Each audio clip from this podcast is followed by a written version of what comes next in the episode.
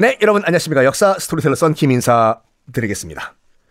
자, 3억 3천만 명의 신 가운데서 3명으로 압축시킨다. 누구냐?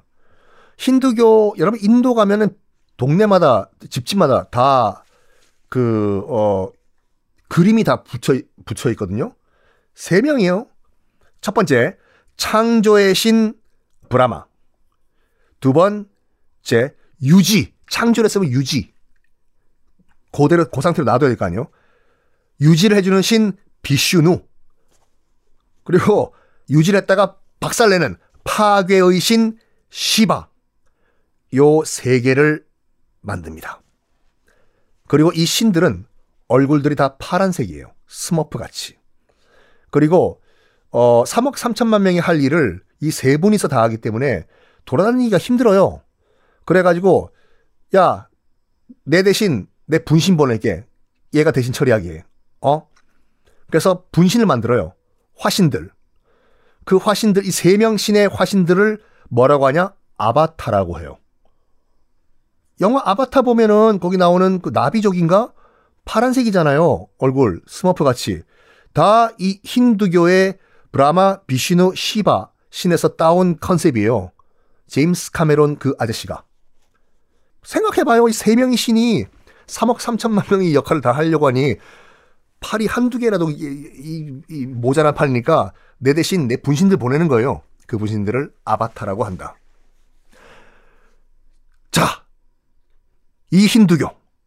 한마디로 종합하면 뭐냐면, 아, 브라만교 플러스 불교와 자이나교 장점을 다 합치고 인도의 지방 종교, 민속신앙 다 합친 그런 종교인데, 그러다 보니까 딱히 뭐 크게 장점은 없지만 딱히 단점도 없는 거예요, 이게요. 그러니까 쉽게 쉽게 전파가 돼요. 이 종교, 힌두교가. 특히 어, 인도를 벗어나 가지고 동남아시아, 동남아시아 그 힌두교 사원을 만디르라고 하거든요. 만디르라고 하는 힌두교 사원이 일단은 인도에만 200만 개 이상이 있어요. 근데 인도에만 200만 개 이상의 그 만디르라고 하는 힌두교 사원이 있는데 전 세계 최대 규모 가장 큰 힌두교 사원은 어디 있는지 아십니까? 퀴즈 3초 드릴게요. 전 세계 최대 규모의 힌두교 힌두교 사원은 어디 있을까? 뚜뚜뚜뚜뚜 캄보디아 앙코르와트예요. 에? 앙코르와트 불교 사원 아니에요? 아니요. 왜? 다 사람들이 다 패키지 여행을 앙코르와트로 가도 불교 사원으로 알고 계시더라고요. 캄보디아에 있는 앙코르와트는 힌두교 사원이에요. 에? 진짜로? 네. 끝. 하여간 어, 이제 브라만교를 이제 이어받았기 때문에 힌두교도요. 힌두교도 이 카스트란 제도를 그대로 물려받습니다. 그러니까 이 카스트가 브라만교에서 힌두교로 넘어오니까 인도 사회를 수천 년 동안 지배를 했겠죠. 그래서 지금 카스트 제도는 종교 힌두교를 넘어가지고 너무나 당연한 거로 생각해요. 인도에서는요. 우리가 하, 하, 숨쉬는 공기같이 당연한 거. 그래서 불가촉 천민이라고 있다고 말씀드렸잖아요. 언터처블. 그러니까 브라만이 있고 사제가 지금도 있어 브라만 계급이라고요. 그러니까 얼마 전까지만 하더라도 주민등록증에 그 적혀 있었어요. 너는 무슨 카스트인지. 나는 브라만. 나는 무슨 비시, 그샤트리아. 나는 무슨 마이슈.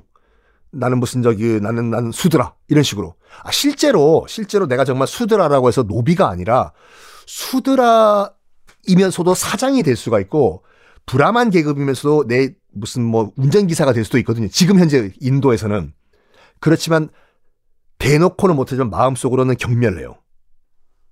내가 비록 네, 네 운전기사를 해주고 있지만 나는 브라만 계급이야. 원래 나는 사제 계급이야. 너는 내 사장이지만 너는 원래 수드라야. 천민이야. 이런 식으로. 근데 그 밑에 보면은 불가촉 천민이라고 해가지고 아예 손도 대지 마라 라고 하는 정말 인간 이하의 계급이 현재도 있습니다. 제가 한번 물어봤거든요. 원망 안 하냐? 사람들이 네 손만 대도 기겁을 하는데 물론 반대하는 사람도 있지만 제가 물어본 몇몇 불가촉 천민들은 이렇게 얘기해요. 내가 왜 원망하니? 내가 전생에 지은 죄 때문에 내가 지금 불가촉 천민이 됐는데 이걸 벗어나기 위해선 내가 지금 이 현생에서 더욱더 노력을 해가지고 다음 윤회가 됐을 때 그때는 내가 수드라 정도는 될 거야. 라고 얘기를 해요. 그러니까 우리 정서로는 이해가 좀 안 되는 거죠. 근데 참 재밌는 게 뭐냐면 불교, 자이나교 이게 탄생했던 것이 기원전 5세기경이잖아요. 그렇죠? 근데 이게 어 기원전 5세기가 전 세계적으로 우리가 알고 있는 종교 철학이 동시에 탄생했던 그런 시기예요. 왜? 무슨 소리예요? 일단 중국 춘추 전국 시대에 공자가 활동했던 시기도 기원전 5세기예요. 그래서 유교란 그런 철학이 이때 탄생을 했어요. 그리고 너 자신을 알라. 물론 그 소리를 안 했다는 설도 있지만 소크라테스 또 요때 기원전 5세기 활동을 했거든요. 그리스 철학도 이때 완성이 됩니다. 그리고 유대교 우리가 알고 있는 지금 유대교의 경전 성 뭐 교회를 치면 바이블 성경이죠. 이 경전이 또 이때 기원전 5세기 때 만들어져요. 그러니까 유대교란 종교가 체계화된 것도 기원전 5세기예요. 그래서 뭐 일부 학자들은 이때가 무슨 전환의 시대다. 뭐 인류 역사의 한 축이 바뀌는 시대다라고 얘기들을 하더라고요. 왜냐하면 지금 현재의 우리 모든 그 종교와 철학이 요때 기원전 5세기 때 쫙 등장을 했기 때문에 그거는 뭐 나중에 또 기회 되면 제가 말씀드리고 하여간 다시 인도 역사 속으로 들어가 보겠습니다. 어, 기원전 1500년경에 아리아인들이 산맥 넘어가지고 지금의 인도 땅으로 들어왔다고 말씀드렸잖아요. 그래서 일단 백인이었던 아리아인들이 들어와가지고 인더스 문명 일단 멸망합니다. 그리고 천년 동안, 천년 동안 앞에서 제가 쭉 설명드렸던 브라만교가 인도를 지배를 해요. 그런데 말입니다. 요때쯤, 그러니까 1500년 전에 이제 그 아리아인들이 들어왔고, 천년 동안 이 브라만교가 인도를 지배했다고 하면은, 여기가 아까 말씀드렸던 기원전 500년 경이잖아요. 그쵸? 이때 또 다른 백인들이 이 땅으로 들어와요. 인도 땅으로. 오? 또 다른 백인? 누구? 여러분 그 페르시아 지금의 이란 페르시아랑 그리스랑 엄청나게 치고 받고 싸운 거 아시죠?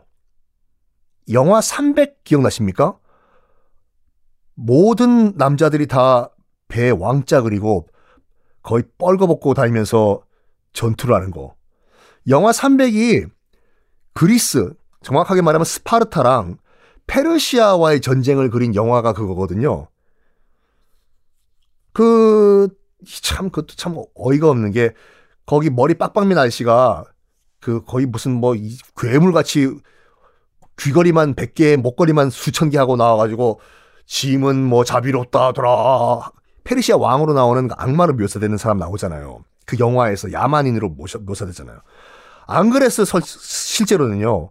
이게 서양에서 만든 영화가 영화 300이다 보니까 그리스도 유럽인이고 페르시아는 이란이잖아요. 중동. 그러니까 깎아내린 거예요. 이그 페르시아, 즉 이란을. 웃기지 말라 그러십시오. 그 당시에 그 영화 300은 그 역사 왜곡이에요. 당시 페르시아는 당시 그리스 못지않은 문명을 누렸던 문명 제국이었어요. 뭐 어디 귀걸이가 300개고 목걸이가 700개고 머리 빡빡하고 무슨 아유 아유 이거 얘기하려고 했는데 다음 시간에 얘기, 얘기 드릴게요. 과연 인도에 들어왔던 또 다른 백인들은 누구였을까? 주말 동안 많이 궁금하시겠죠? 어쩔 수가 없습니다.